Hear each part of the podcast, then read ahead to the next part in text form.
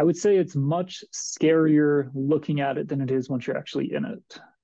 And I remember for a long time I put off doing my own thing and put off, you know, making some of these decisions just because, you know, it's scary, right? The idea of starting a business, the idea of working for yourself, the idea of, you know, taking some of these risks that are inherent with any kind of startup or venture that you're going to be a part of, it's almost always way scarier thinking about it than it is when you're in it when you're in it it's just the day to day right? You're just you're figuring it out things aren't working out you're coming up with solutions you're pivoting you're you know adjusting on the fly.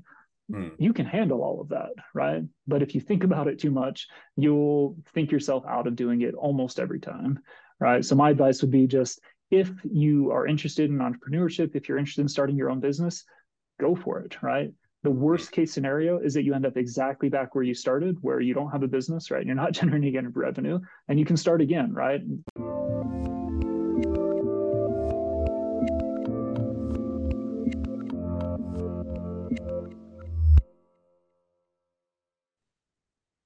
Hey everyone, this is Devin Miller here with another episode of The Inventive Journey.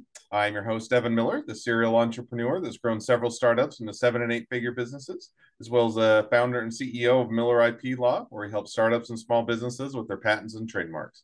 You ever need help with yours? Just go to strategymeeting.com, grab some time with us to chat, and we're always here to help. Now, today we've got another great uh, guest on the podcast, uh, Bennett Mortensen. And uh, Bennett uh, started out his journey growing up on a ranch and then uh, went into mechanical engineering. We went off to college. Um, and then uh, after that, I went to work uh, in the, the, at the corporate level for a short period of time. Um, after which, uh, moved over to working for some startups and helping them with designing products. And then went back to school and got a master's in mechanical engineering.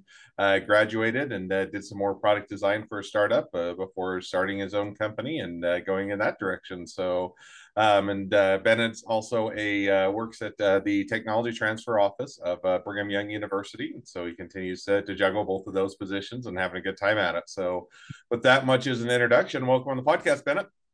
Yeah, thank you, thank you for having me. Excited to be here. Absolutely excited to have you on. So, so I just gave a 30 second version to a, a much longer journey. So why don't uh, we uh, rewind and unpack a little bit and uh, tell us a little bit about uh, uh, about your journey and how it got started? Yeah, absolutely. So you you mentioned that I grew up on a ranch, and that was the first place that I really had work experience. So on the ranch, we had the opportunity to work full time. Uh, basically from the age that we were 12 on, right? So every summer break, every winter break, every spring break, you know, we were working. Um, mm-hmm. so I worked as a cowboy on the ranch. I worked as a water maintenance individual, right, who did like plumbing for the houses and helped maintain the wells that gave everybody water. I worked in housing, so we built a couple houses. Um, got to work with some electricians. So it kind of gave me a really nice broad scope of work uh, to introduce me to kind of the world of working when I was really young. Mm. Um, but um, all that was great. Really enjoyed it. Learned how to work hard, but um, I was interested in going to school and mechanical engineering, engineering in general was kind of the direction that I wanted to go. I always wanted to design products, produce them, understand kind of the manufacturing that goes into, you know, some of my favorite products. And so went to school to become a mechanical engineer, um, enjoyed going to school, I got a job immediately after my bachelor's at Union Pacific in their management training program. So kind of a left turn. Um, you'll see a lot, lot of left turns, a lot of turns in general in my journey. I think mm most entrepreneurs are kind of like that, right? Where you start one direction and then have an opportunity and pivot. Um, but yeah, worked for Union Pacific for a little over a year, completed the management training program, enjoyed that it was really interesting to work for a large company like Union Pacific, very structured, um, a lot of administrative duties, right? Not super creative. Mm. And so kind of got the uh, the creative bug after working there for a year and jump shipped and then worked for myself essentially doing product design work, engineering work for a small company out in Florida uh, that did basically consulting services for small businesses, right? So they'd come in, hey, I have a product. You know, they'd introduce uh, uh, them to one of the designers. So I was one of the designers that helped them work on their products, helped them work on the design, getting the CAD files dialed in, a little bit of prototyping. So now, just uh, before you get too far in, so you were yeah. originally working for a larger company. You know, Pacific is a, a bigger one, um, mm-hmm. and then you jump over to go to the startup now it sounds like now correct me if i'm wrong that you didn't start that found or that startup you may have joined early on uh, right. or did or and so how did you kind of you know make that transition uh, become aware of them decide that was the direction you wanted to head and kind of uh, make that transition over yeah so working at union pacific like i said I, I think i got bored maybe a little bit. There's probably a better word to use but ultimately that's what it was. You know started looking for other job opportunities you know felt like i wasn't using my degree as much as i wanted to with the engineering background. So i was searching for product development specifically you know product development companies and reached out to the founder um, of the company in florida and just asked like hey do you guys need an intern? Are you guys looking to hire? Right hmm. and they were a small enough company at the time that they couldn't bring you on as like a full-time employee but if you were interested and you had the skills that they were needing at the time, they'd bring you on and basically it was contract work. And so every job that I worked on, basically you would negotiate what your portion of the payment for that job would be for, you know, your work. And mm so it was super interesting. So I didn't get to come in as a founder. I didn't get equity in the company, but it gave me a lot of experience negotiating, you know, basically every week to week what am I going to get paid for my work this week, right? Which can be kind of a stressful situation, but also good to just understand that you know the the world's not going to end just because you know know how much you're going to get paid by the end of the week, things like that. Hmm. So no, it, it, it, does sound a bit stressful, but on the other hand, if you're able to, you know, do do a good job, negotiate, do well, it can also uh, kind of present that opportunity and probably yeah. provide you a bit of that kind of entrepreneurial aspect as well as a great uh, learning environment. So, so now you stayed with them, or you or you kind of did that position for, or how long, or or how yeah, long? So I think a little less than a year there was when I was working for them. And like you said, it was a, a great opportunity just to be involved with other startups because most of you know the clients there they were starting their own business or they had an idea that they wanted to uh, you know form a company around. And so we got to or I got to see very early on early stages of ideation and market validation and just what kind of ideas people were interested in taking to market. So a lot of good experiences there. But yeah, about say about a year I worked there. Yeah. Awesome. So now you worked there for a year, and then after that, was that when you decided to go back and get the master's, or kind of was there anything in between that? Yeah. So when I was there, I had applied for my master's degree, but hadn't really seriously considered it. Um, and then randomly was accepted into the program. Probably not randomly, right? Probably based off of my credentials and things like that. But random to me, it felt like at the time. Uh, got accepted into the program back at BYU where I had done my undergrad and saw that as another opportunity. So, you know, another little bit of a left turn. So left that company, came back to school, uh, did some research in the effects of whole body vibrations on inhibitory control in humans. Mm. So kind of a not specifically mechanical engineering focused research, you know, for my thesis, uh, but again, something that kind of widened my breadth of understanding of what's out there in the world, you know, understanding a little bit deeper into maybe the life sciences and uh, maybe a little bit of the psychology behind what was going on there. So, super, again, all of this seems very, very disjointed and not super connected, but it was useful for me in understanding that with an engineering degree, right, there's more opportunities out there than just simply in the product space, right? Hmm. Um, and while I was going to school, I got a job at Rustica here in Utah, working at them with some product design that they needed. Um, so finished up my master's, continued working with Rustica for another couple of years, moved from kind of the product design wing of their operation more into the operations and fulfillment side. So I got to experience operations and kind of logistics and you know dealing with their P&L and all those types of things. And I would say they're more of a mid-sized business than a small business right? But it was again another great experience where at that point I'd seen basically all phases of business, right? From startup to a large business with a lot of overhead, administrative costs, a lot of bureaucracy in it, to more of a mid-sized company that was still flexible, right? Still had a lot of those startup feel behind it, but mm. was moving into the need for systems and a little bit more administration of things so that it could grow right in a structured way beyond what you're doing with a startup because startups are typically a little bit more fluid and then uh, after working there, I left there to start my own business, um, which I still have to this day, where I do product design work, manufacturing consulting, small business consulting, right, helping you scale and set up your supply chain for startups specifically. And then my business now, is structured just one or one quick question yeah. just to dive into that so how did you get your so the business you got going now you kind of got and as i mentioned mm-hmm. in the intro got a couple duality roles and we'll get to the tech yeah. office in a minute but it, when you decided okay went out got or the master's degree you know kind of uh, went down that path and then as you're coming out of the master's degree um, you know how did you kind of figure out what was the business that you wanted to do and uh, how did you go about setting that up? And you know after you've gone through the corporate how did you kind of decide where you wanted to focus and how you wanted to do your business?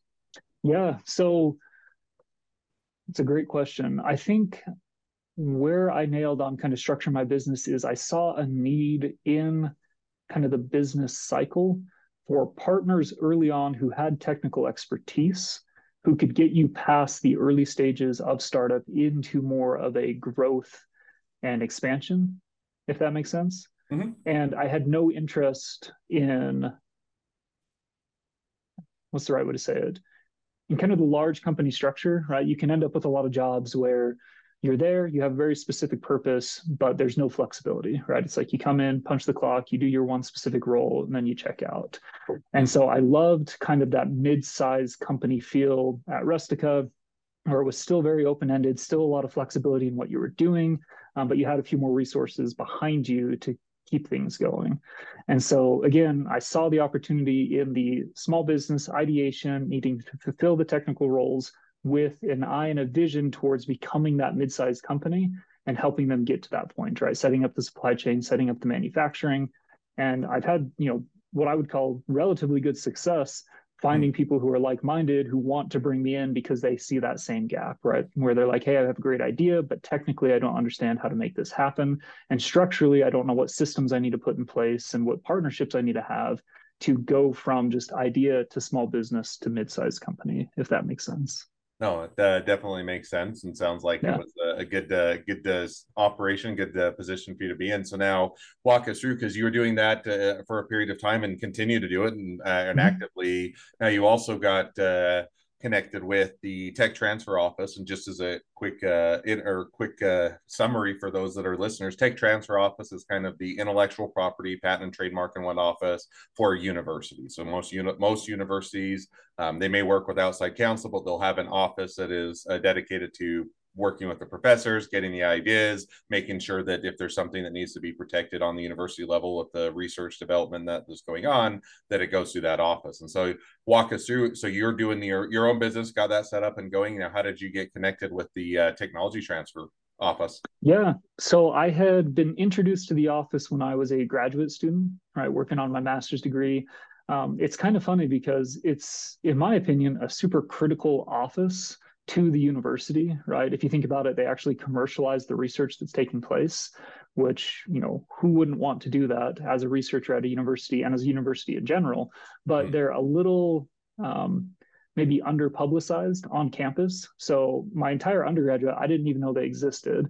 And I only found out about them like the last year of my graduate studies, learned a little bit more about them, thought it was a really cool opportunity um, in the way that they filled a gap, right? Kind of a knowledge gap at the university where researchers super technically proficient, really understand their area of expertise, but maybe not necessarily versed in the ways of entrepreneurship and startups and monetizing some of those ideas, right? So it's kind of that similar gap that I had seen out in kind of industry, hmm. right? Of you know, it had a need and need to be filled. I saw this, I saw it on the university. Obviously, they had somebody filling it, um, but I'd always thought when I was, you know, once I realized they existed, if I couldn't work for myself, if I had to work somewhere else, it would be at a tech transfer office at the university. So while I was running my own business, um, they put out a LinkedIn post that they had some positions opened. Um, it was kind of a, uh, spur of the moment decision, right? Hey, you know, I'll throw my resume in. You know, I, I think I have a lot of experience that would be helpful as they're looking to monetize and commercialize products and IP and those types of things. Hmm. And it just kind of ended up working out. And so then you end up in one of those positions where you have lots of good decisions in front of you, right? There's no wrong decisions. And so I decided to take my own business and move that to kind of more of a side project, nights and weekends type of thing, come on full time at the BYU Tech Transfer Office. And that's actually worked really well because there's a limit to the number of projects I can take on as an individual, right, with my own business.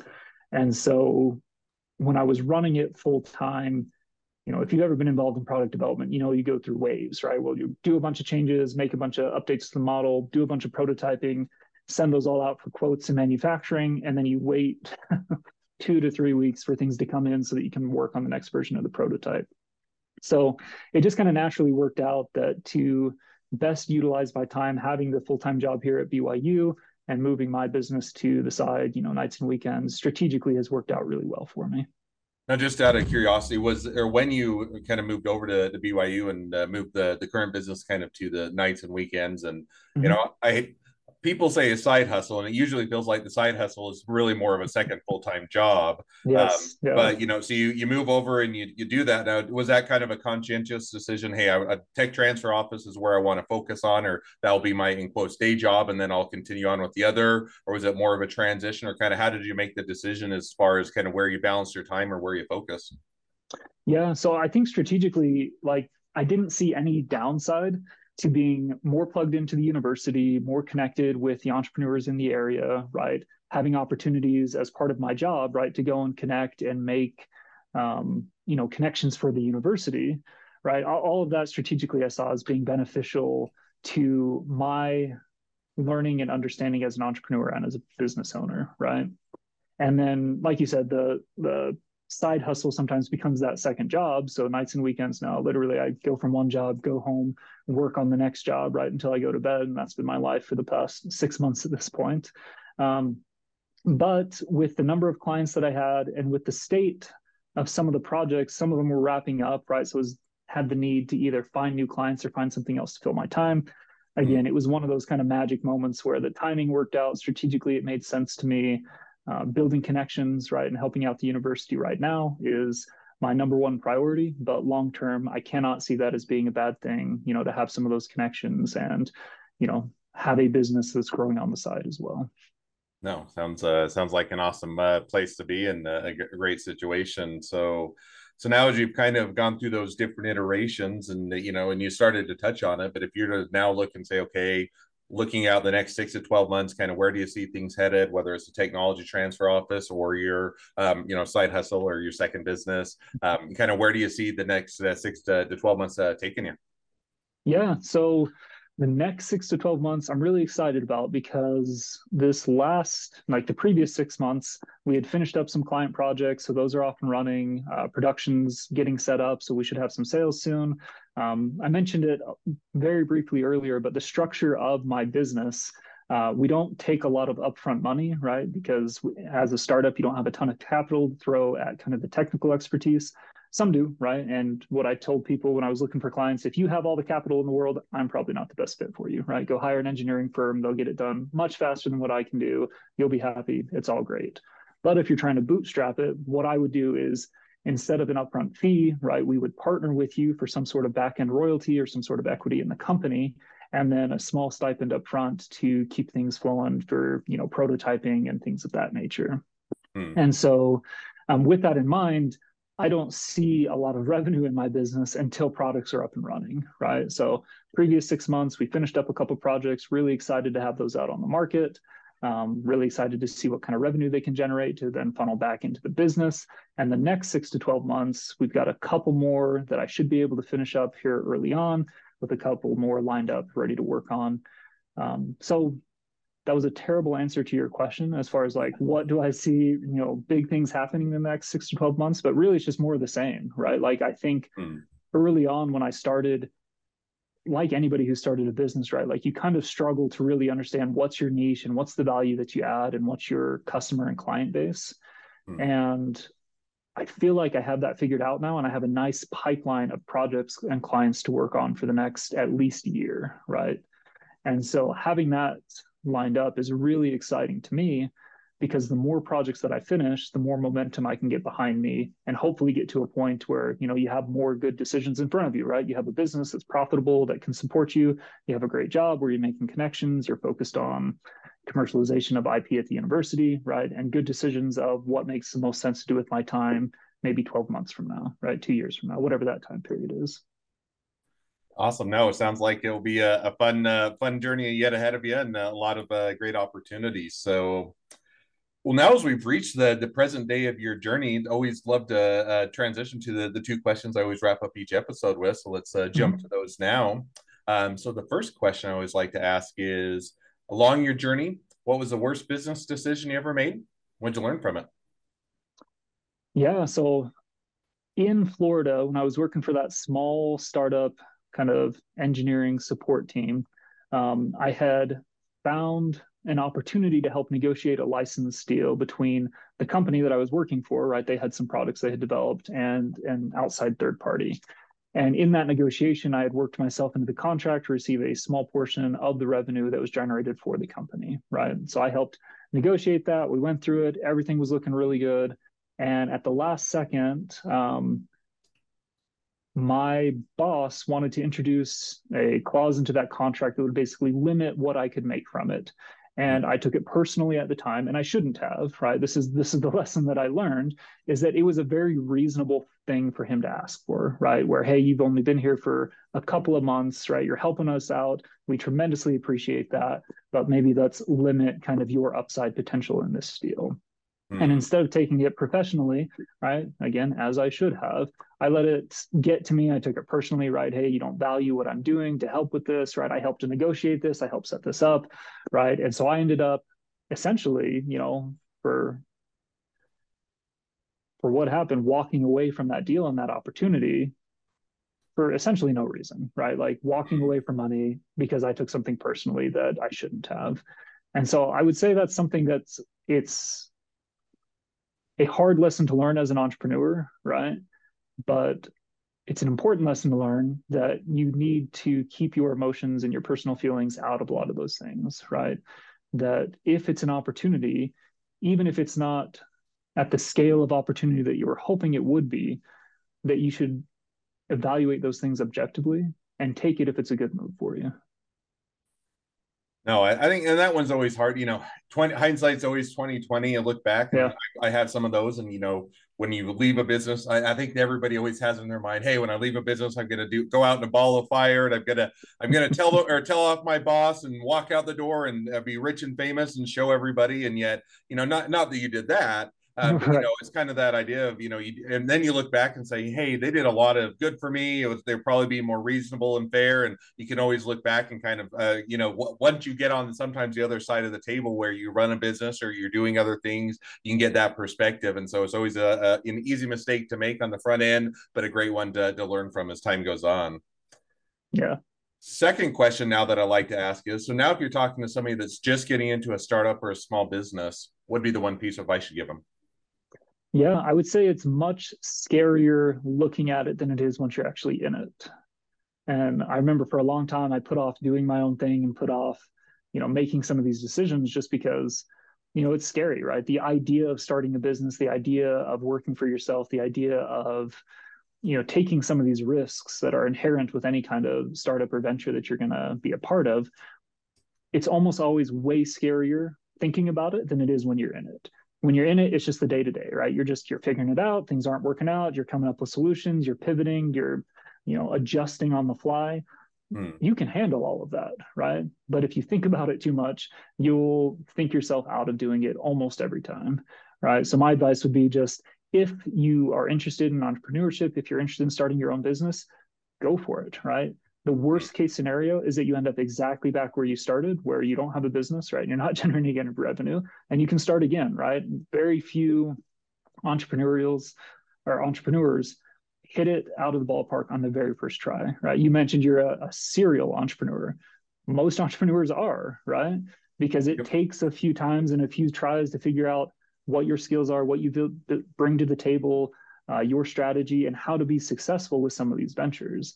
And so, anyways, just don't think about it too much, right? You're to talk yourself out of it. Just jump into it. You'll figure it out along the way. No, I, I think that's uh, definitely a great takeaway. And it is one where you know I think that it's it's a bittersweet of being an entrepreneur. You know, you have the you think about things, you have great ideas, and some people just dive in maybe too early and all feet mm-hmm. or feet first and don't ever think it through. But most of the time, it's you over analyze it, or you think about all the what ifs, or you or you say I'll do it someday, and that someday never comes. So definitely, you know, if you have that desire and want to uh, pursue it, um, going uh, or jumping in and diving in, and however it makes sense with your given situation, um, don't let that hold you back. So I think that's a great piece of advice. Yeah. Well, now as we uh, do wrap up the episode, if people want to reach out to you, they want to be a customer, they want to be a client, they want to be an employee, they want to be an investor, they want to be your next best friend, any or all of the above, what's the best way to reach out to you, contact you, find out more? Yeah. So my main priority right now is the BYU Tech Transfer office. So if you go to BYU Tech Transfer, search that on Google, you'll find our webpage. My contact information is on there. And then uh, aside from that, right, if you want to be a client for, you know, the side business, you can always reach out to me through that same way. I'll get you my personal information and we'll talk offline, right? We don't want to cause any conflicts of interest along the way, right? But yeah, but definitely, and there's so many opportunities at Tech Transfer as mm. a entrepreneur or looking to do a startup. Like these researchers, they've spent years and years developing this technology, and you can come in as an entrepreneur and spin that off into a company. We love making introductions, right? Introducing to you, you know, to people like Devin here at Miller IP, right, who can help you with IP questions. Like we want to be a hub and a resource for entrepreneurs to be successful. So yeah, reach out to us through the Tech Transfer Office webpage and happy to have a conversation. Awesome. Well, I definitely encourage people to reach out, make a new connection, uh, support a great university, and if nothing else, uh, make a new best friend. So there we go. that, thank you again, Bennett, for coming on the podcast. It's been a fun. It's been a pleasure. Now, for all of you other listeners are out there, if you have your own journey to share and you'd like to be a guest on the podcast, we'd love to have you. So just go to inventiveguest.com, apply to be on the show. A couple more things as listeners, make sure to click share, subscribe, leave us a review. Helps us to reach even more startups and small businesses to help them along their journey to success. And on that note, if along your journey you ever need help with patents or trademarks or anything else with your startup or your small business, just go to strategymeeting.com, grab some time with us to chat, and we're always here to help. Well, thank you again, Bennett, for coming on the podcast and wish the yeah. next leg of your journey even better than the last. Thank you.